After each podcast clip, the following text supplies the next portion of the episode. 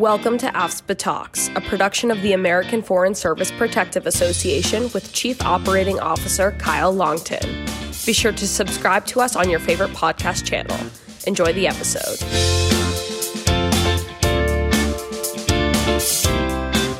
Hi, and welcome to another episode of AFSPA Talks. I'm Kyle Longton, and with me is Anna Wolfart.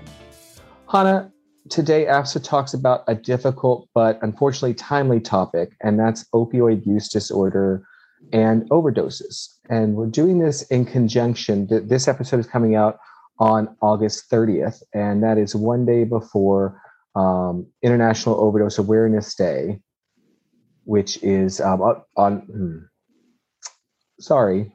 Don't worry about it. This episode is coming out on August 30th, and that's one day before International Overdose Awareness Day, and that is an um, you know a, a campaign to end overdoses.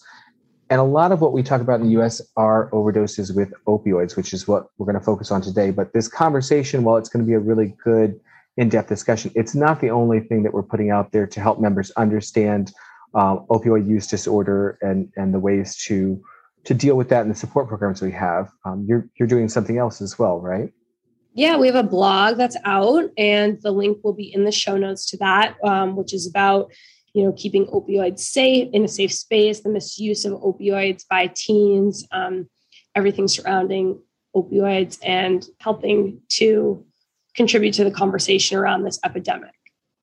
Absolutely, and we're going to talk about that epidemic and safe use safe storage and so forth um, in depth with our guests today. And I, I think we're going to have probably a longer episode because we have a lot of ground to cover.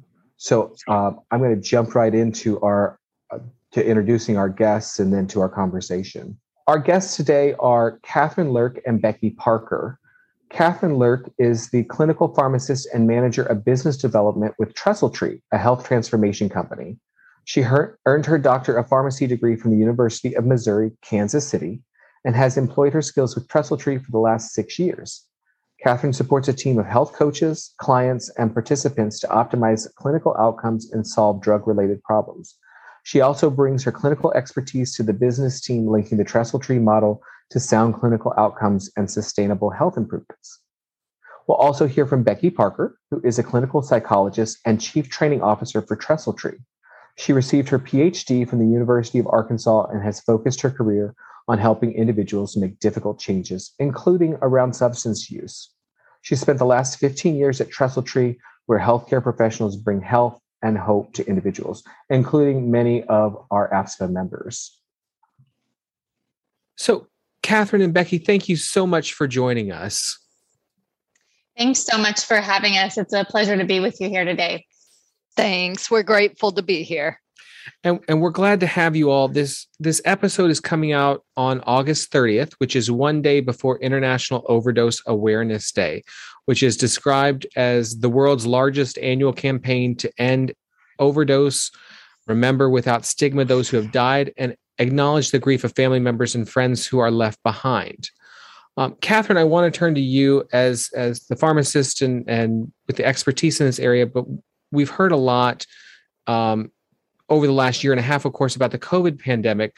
And that has kind of driven information about the overdose crisis from the headlines. But it doesn't mean that things have gotten better with with overdoses. Can you talk through some of the statistics for us on on opioid use and overdose? Sure, absolutely. I mean, the, the statistics continue to be staggering. Um, since 1999, nearly 900,000 people have died from drug overdoses, including both intentional and unintentional. Opioids continue to be the main driver of drug overdoses, with the synthetic opioids involved in 72.9% of those deaths. And last proof that we haven't solved this problem to date. Uh, in 2020, provisional data accounted for more than 93,000 deaths from overdose, which is the highest number since 1999 and an increase of almost 30% since 19. And, and in recent years, much of the conversation around overdoses has has been focused on opioids, and and for good reason, given the statistics you just shared. Uh, and that's going to be our focus today the numbers show that opioids are still the leading cause of overdose deaths. And, and for our listeners who may not be familiar with this, who may have grown numb to the headlines, even, mm-hmm. I, I want to get started with some basics. So, can you tell us a little bit about why opioids are prescribed? Sure. So opioids are commonly used as medications because they contain chemicals. Some of those are natural, some synthetic, created by scientists in a lab. Um, but the chemicals relax the body and can relieve pain, uh, which is the primary use for an opioid medication, um, mostly used to treat both moderate and severe pain. Although occasionally opioids can also be used to treat a cough or diarrhea.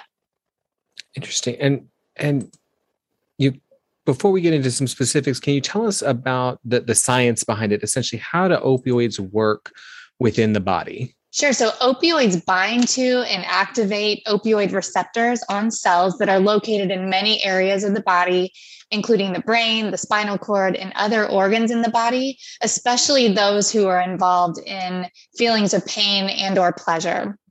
When opioids attach to certain receptors, they their purpose is to block pain signals that are sent from the brain down to the body that's that are meant to alert someone of their pain. Additionally binding to the receptor causes the release of a large amount of a hormone called dopamine which is known as the feel good hormone in the body um, and and that's released then throughout the body as well and I, I think you're already taking us in this direction. So I want to ask what makes them addictive. Uh, if sure. it's releasing something that makes you feel good, I, I think that that is a place to start. But can you tell us a little bit more?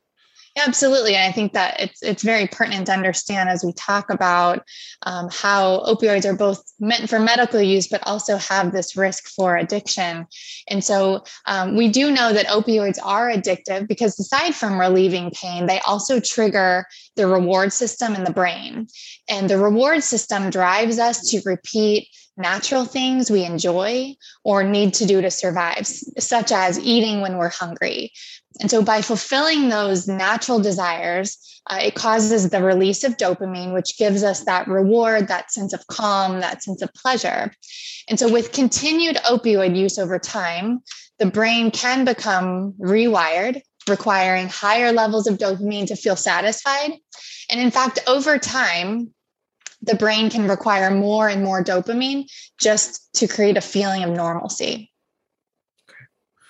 So we're we're talking about you mentioned this can require more and more and and i feel like that leads us in the direction of addiction or what we sometimes now call um, substance misuse or substance use disorder. Can you tell us a little bit about what are the signs of addiction? How would we recognize it in ourselves or maybe more relevantly how would we recognize it in others? Absolutely. So drug addiction is actually considered a chronic disease that is characterized by compulsive or uncontrollable drug seeking and use without a legitimate medical purpose. And, and that's really key is that it is without legitimate medical purpose, despite harmful consequences and behaviors. Uh, it is important to keep in mind that addiction can occur with both prescription and illicit drugs. Some specific signs of addiction may include things like taking a prescribed opioid more often or in higher doses than may be prescribed by a physician, taking someone else's prescription medication, taking a medication because of the good feeling it causes or the high and, and not for, again, legitimate medical purpose. Continued use of opioid medication despite job loss, money problems, other significant hardships in life that someone continues to prioritize opioid use over those important things. Uh, someone may try to stop or cut down on opioid use and, and find that they're unsuccessful at doing so. Finding that they are putting opioids first and they're hurting relationships with family and friends, and that, that those parts of their lives are, are, are failing despite that continued desire to, to take an opioid. Also, developing a tolerance and needing more and more opioid to, to get that high. Um, again, there, there's a natural dependence as well that can, can occur with long-term use of opioids for pain. Um, but again, we're, we're talking specifically about getting that high and increasing our doses to get the high. Also experiencing really strong cravings for opioid and, and really feeling compelled to continue taking them. And finally, actual experience of an overdose can be a, a major um, sign that someone has a problem with addiction. And, and Kyle, one thing I would add to what Catherine said is that problems with substances can be sneaky, um, meaning they sneak up on us before we even know it.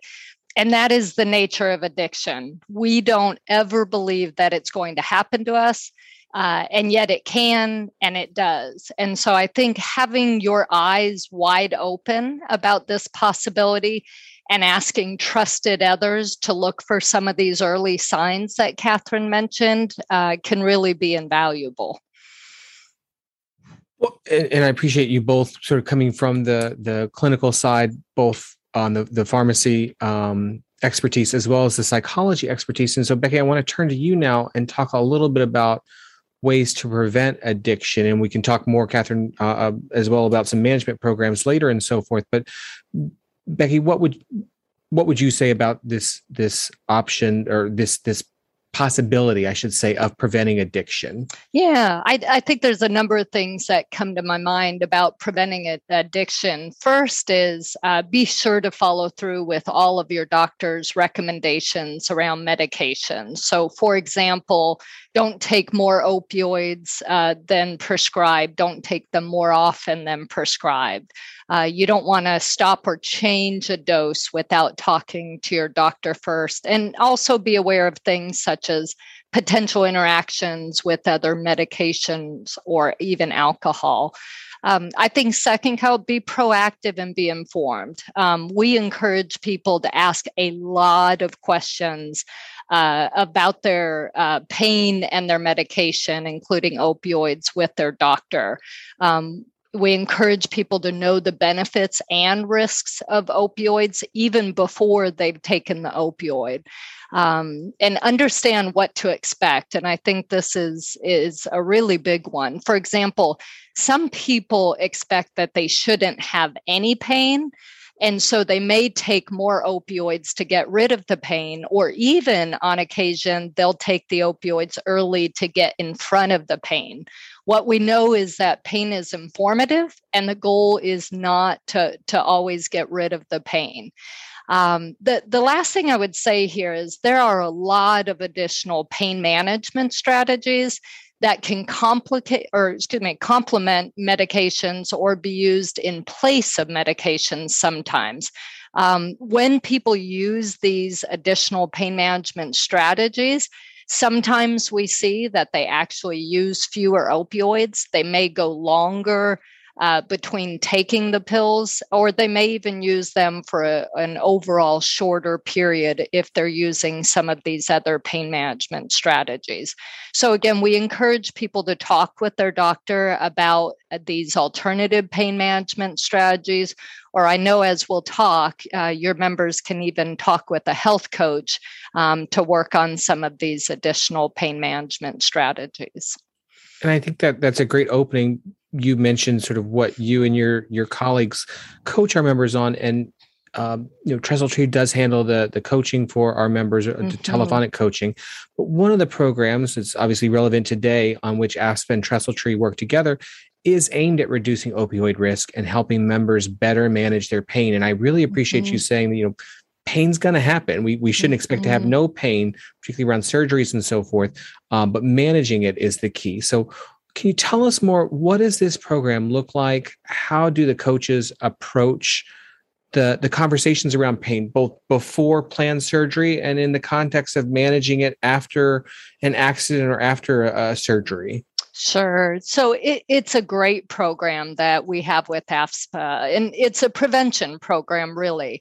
So, Kyle, there was a 2017 study by Shah, Hayes, and Martin and it looked at the health records of over 1 million uh, patients who had not taken an opioid recently. And among people who were prescribed at least one day of opioids, the probability of them still being on an opioid one year later was 6%. What was staggering about this study was that if someone was prescribed at least eight days of opioids, that risk of still using opioids a year later jumped to over 13%. And if someone was prescribed over 30 days of opioids, that jumped again to over 30%. Wow. And the biggest increase was actually after just five days. And, and I share this with you because this was a, a big impetus for the, the program that, that we offer to your members. Uh, there are great efforts to to limit opioid prescriptions and and I know that you guys have some some great efforts ar- around that. And also there's great treatment efforts. Um, we saw an opportunity to actually focus on uh, prevention when someone first gets that opioid prescribed to them. What this research tells us is that it's really important to help people within the few, first few days of starting an opioid in order to prevent misuse down the road. Um, so, in regard to the the actual program, there's really a, a, number of ways that someone may benefit from the program. One you mentioned is if someone is being pre-certified for a surgery, uh, their um, uh, their care manager, their case manager can actually refer them over to Trestle Tree Health Coaches to help get them ready for the surgery and then actually to continue with them to help them manage pain after surgery. So if a member is working with a Trestle Tree health coach pre surgery, they'll talk about their experiences with pain and opioids and also things such as expectations, desires, fears, social support, um, all of those things that that will help someone um, start to think about the the surgery and and how they're going to manage pain afterward. Um, the coach will work with the member to come up with a list of questions for the doctor around both opioids and pain, and they'll also start to really prepare for post surgery, where the focus will be on uh, following through with physician directives and also with the, the pain management strategies. Um, now, there's two other other ways that someone could benefit from the program other than surgery. Um, one is that if someone is is struggling with chronic pain, such as musculoskeletal, back, uh, hips, knees, so on, um, uh, that's a great time to to connect with a coach and and to work on um, pain management.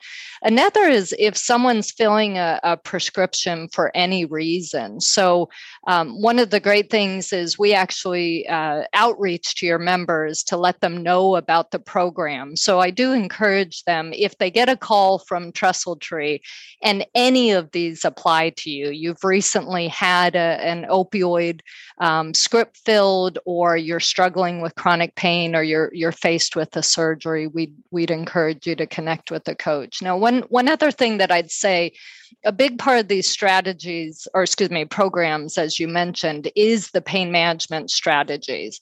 So, in this program, based on each member's unique health and life story, they'll work with their health coach to identify and implement some of these pain management strategies just for them. What we know is that no size fits all. Um, some of the pain management strategies could include stress management, mindfulness, meditation, distraction techniques. Um, they can also include physical things like exercise, relaxation, deep breathing, yoga, heat or cold therapy, and even things like weight and sleep management. Um, the important thing is that these things fit into that member's life and that they're things that they can use to help manage their pain. And I so appreciate that approach because you're looking at the whole person. It is mm-hmm. not just let's look at this one incident, whether it is a, an accident or a planned surgery or unplanned surgery, whatever it is. You're not just there for that moment. You're you're taking the holistic view and providing strategies and access to other programs to help that. Um, yes. and and also advising on how to manage medication. That is a, yes. a huge part of it because people are going to need that sometimes but it's it's taking it what i hear uh, both you and catherine saying it, you know taking the medication when you need it but not not coming to rely on it find other ways to to manage the pain um, and I, I i'll just say as you mentioned before we we did I shared with you in a previous conversation that I had teeth pulled a few years ago and got a 10 day supply mm-hmm. of um, uh, prescription strength painkillers. And I took one pill and had 29 sitting in the medicine cabinet oh. for two years probably. Um, and and nowadays for FSBP members, you know, for that acute need, they would they would be limited to no more than a seven day supply, and for mm-hmm. pediatrics, mm-hmm. it's even a, a, four day supply.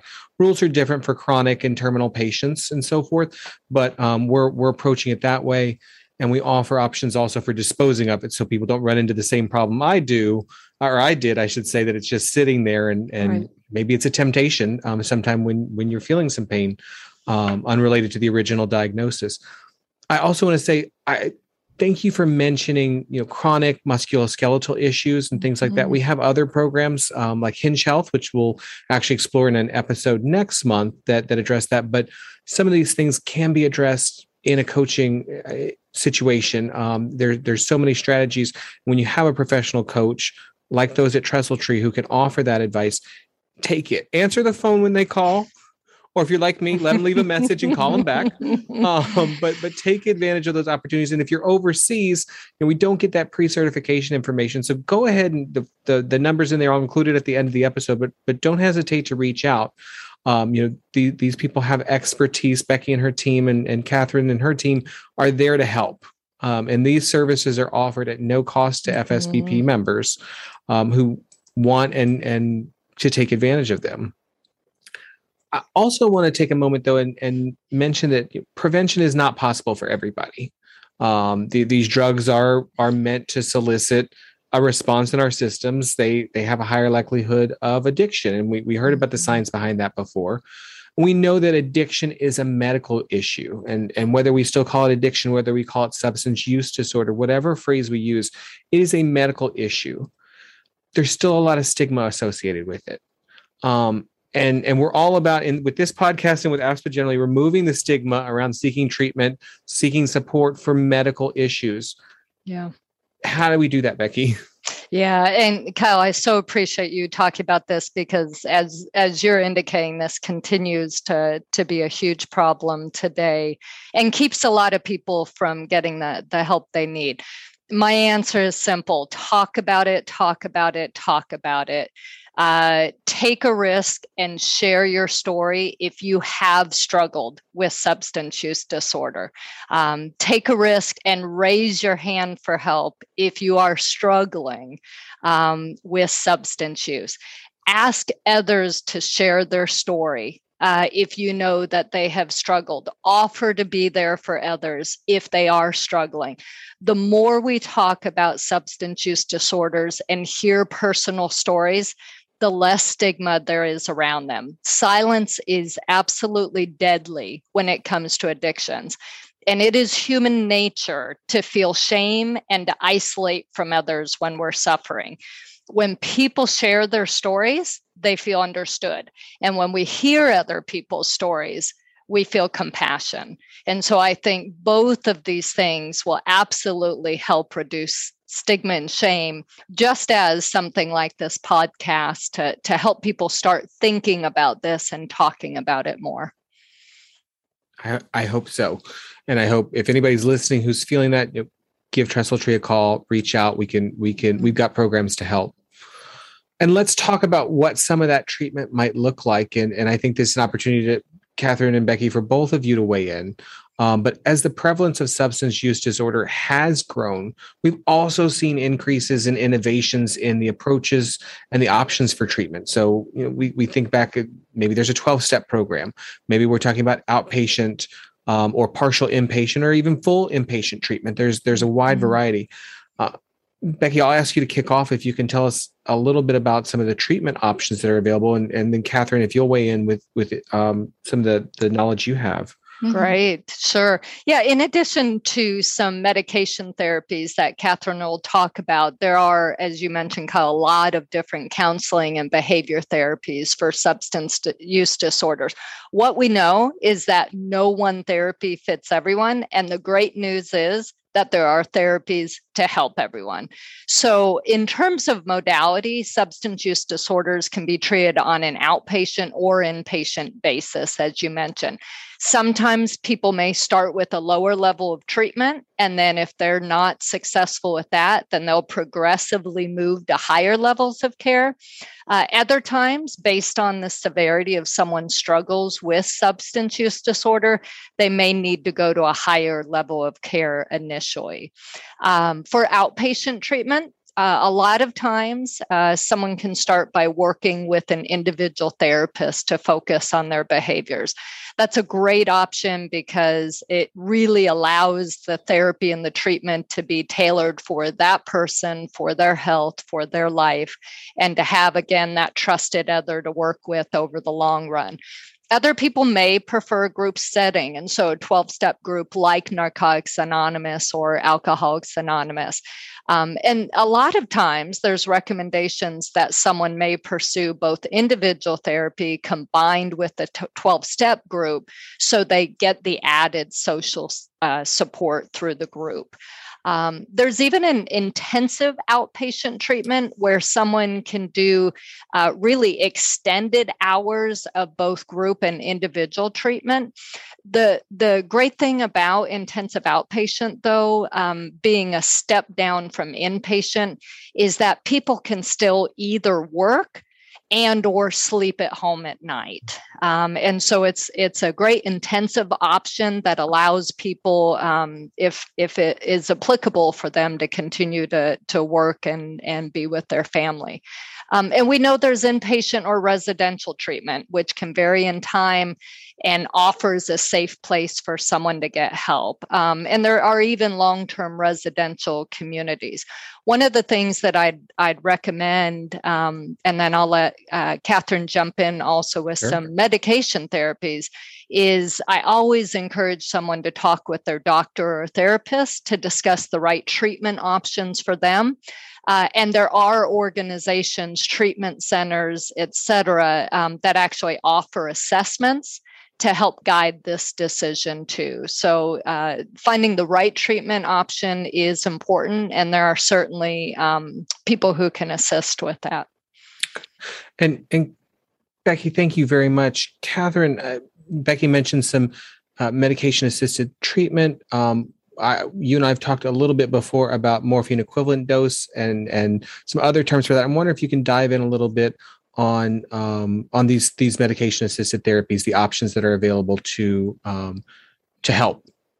Sure, absolutely. And as Becky said, there's the the therapy side of treatment along with and oftentimes used alongside medications to help deal with the physiological part of the addiction and how we get through that. Um, when you talk about morphine equivalents or morphine milligram equivalents, um, it's terminology that's used in in the medical arena, and it's how we determine um, different. Uh, of opioids and the doses that are equivalent to one another because one of the biggest dangers in using opioids, whether they're prescription or whether it's um, outside of that, is that switch among them, the doses, the actual milligrams, are not the same. And so we use morphine as almost our, our baseline or our um, the one that we compare all others to so that we know how to adjust the doses to achieve equivalent dosing with a different opioid and avoid putting in someone into a state of overdose. Um, it can be really, really important when you're especially getting to higher levels of opioid therapy or you're dealing with what we call opioid naive individuals who don't have experience taking opioids in their past. And so uh, you really want to be extra careful in making sure you're not giving them too much to start. Um, and then again, knowing where someone is trying to taper that down with other medications, it's important to understand how to, to, to keep everybody in a sense on the same page um, when you're transitioning among different therapies. Um, in addition to that, I'll jump in and talk a little bit about some of the medication options there are to um, assist someone with overcoming an overdose and in a few different categories. So the first is uh, naloxone. Which is a medication that, that, we've probably heard of more in the recent couple years than we have ever in the past. And, naloxone, as many of us know, is the, the immediate reversal agent for an opioid and, and oftentimes now used for individuals who are experiencing an overdose. There have been great legislative efforts in the recent years to make this medication more available, more readily available, um, because it's life saving. Um, and we need to know that we have access to it uh, when we need it, because it is crucial that, that we obtain it in a timely manner. Um, and can I can I ask a quick question about that because I, I know that that we make that available to our members and and I think it's also usually somebody who's maybe on on chronic opioids for cancer or for another terminal uh, terminal illness or something like that often have this just in case. Is that is that what you've seen in your in your um, practice? It can be so. Um, really, from from lots of different angles. So, for someone who's on high dose opioid therapy, um, there can be any any number of things that could for whatever reason tip someone over into experiencing an overdose type situation and so um, because of the, the how critical that is that if someone would slip into that at any moment that you would have that reversal agent uh, right there ready to go and, and it's not something you would have time to call the doctor and then go to the pharmacy and get it so it, it is something that is kept on hand as an EpiPen or something else would be available and it's used like an EpiPen essentially, yeah. but um, something that's always there in case of emergency. And so, and again, it really is considered that that life-saving modality that someone would keep on hand just in case. Um, we've even gone so far as to to make it available even to those who are using uh, opioids illicitly. So if you have a family member that you know is is a user illicitly, um, there have been legislative efforts to allow even family members to obtain naloxone to keep on hand to to save a person's life should they need to if they know they have someone at known risk. Um, that that's how important it is and how uh, much we want to make it available because at the end of the day, it's about saving lives. Thank you. And and are there other medication assisted? I, I, took us off track a little bit yeah. there, but are there other medication assisted therapies that that you'd like to share that that might be useful to those who are listening? Absolutely. So that that was really more that acute treatment. So when, when we get back to talking more about what Becky was talking about, as far as the, those long term um, getting someone over their addiction or away from opioid use. There are a couple of medications spe- specifically that come to mind, uh, both buprenorphine and um, methadone.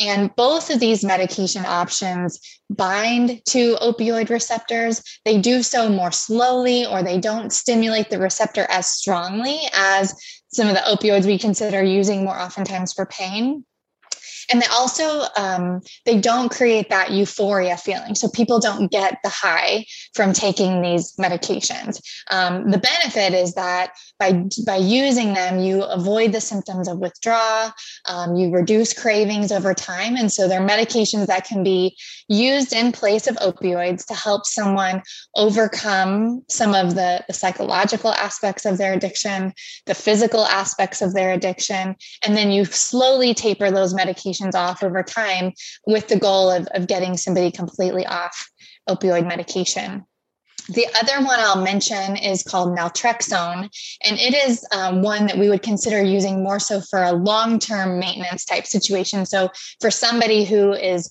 no longer using opioids, in a sense, maybe they don't trust themselves from a relapse or they feel like they're at high risk for that or they're just not quite ready to um, to go back out in the real world and, and be responsible for what could happen um, and so they're really it is more of a medication used for relapse prevention Basically, it works by completely binding to opioid receptors and blocking the response. So if someone were taking naltrexone and they would also take an opioid, essentially they, they wouldn't get any response from it because all of those receptors would be already blocked. So they wouldn't get a high, they wouldn't get the release of hormones. Um, it would be essentially a, a, no no action outcome. Um, so it, by preventing that reward response, you can deter an individual from from going back down that, that slippery slope. That's truly fantastic that there are so many options out there, both to address, as we talked about, the psychological aspects mm-hmm. as well as the physiological aspects that that come with substance use. um, and and finding solutions if you feel like you're struggling with it. So thank you all so much for sharing that.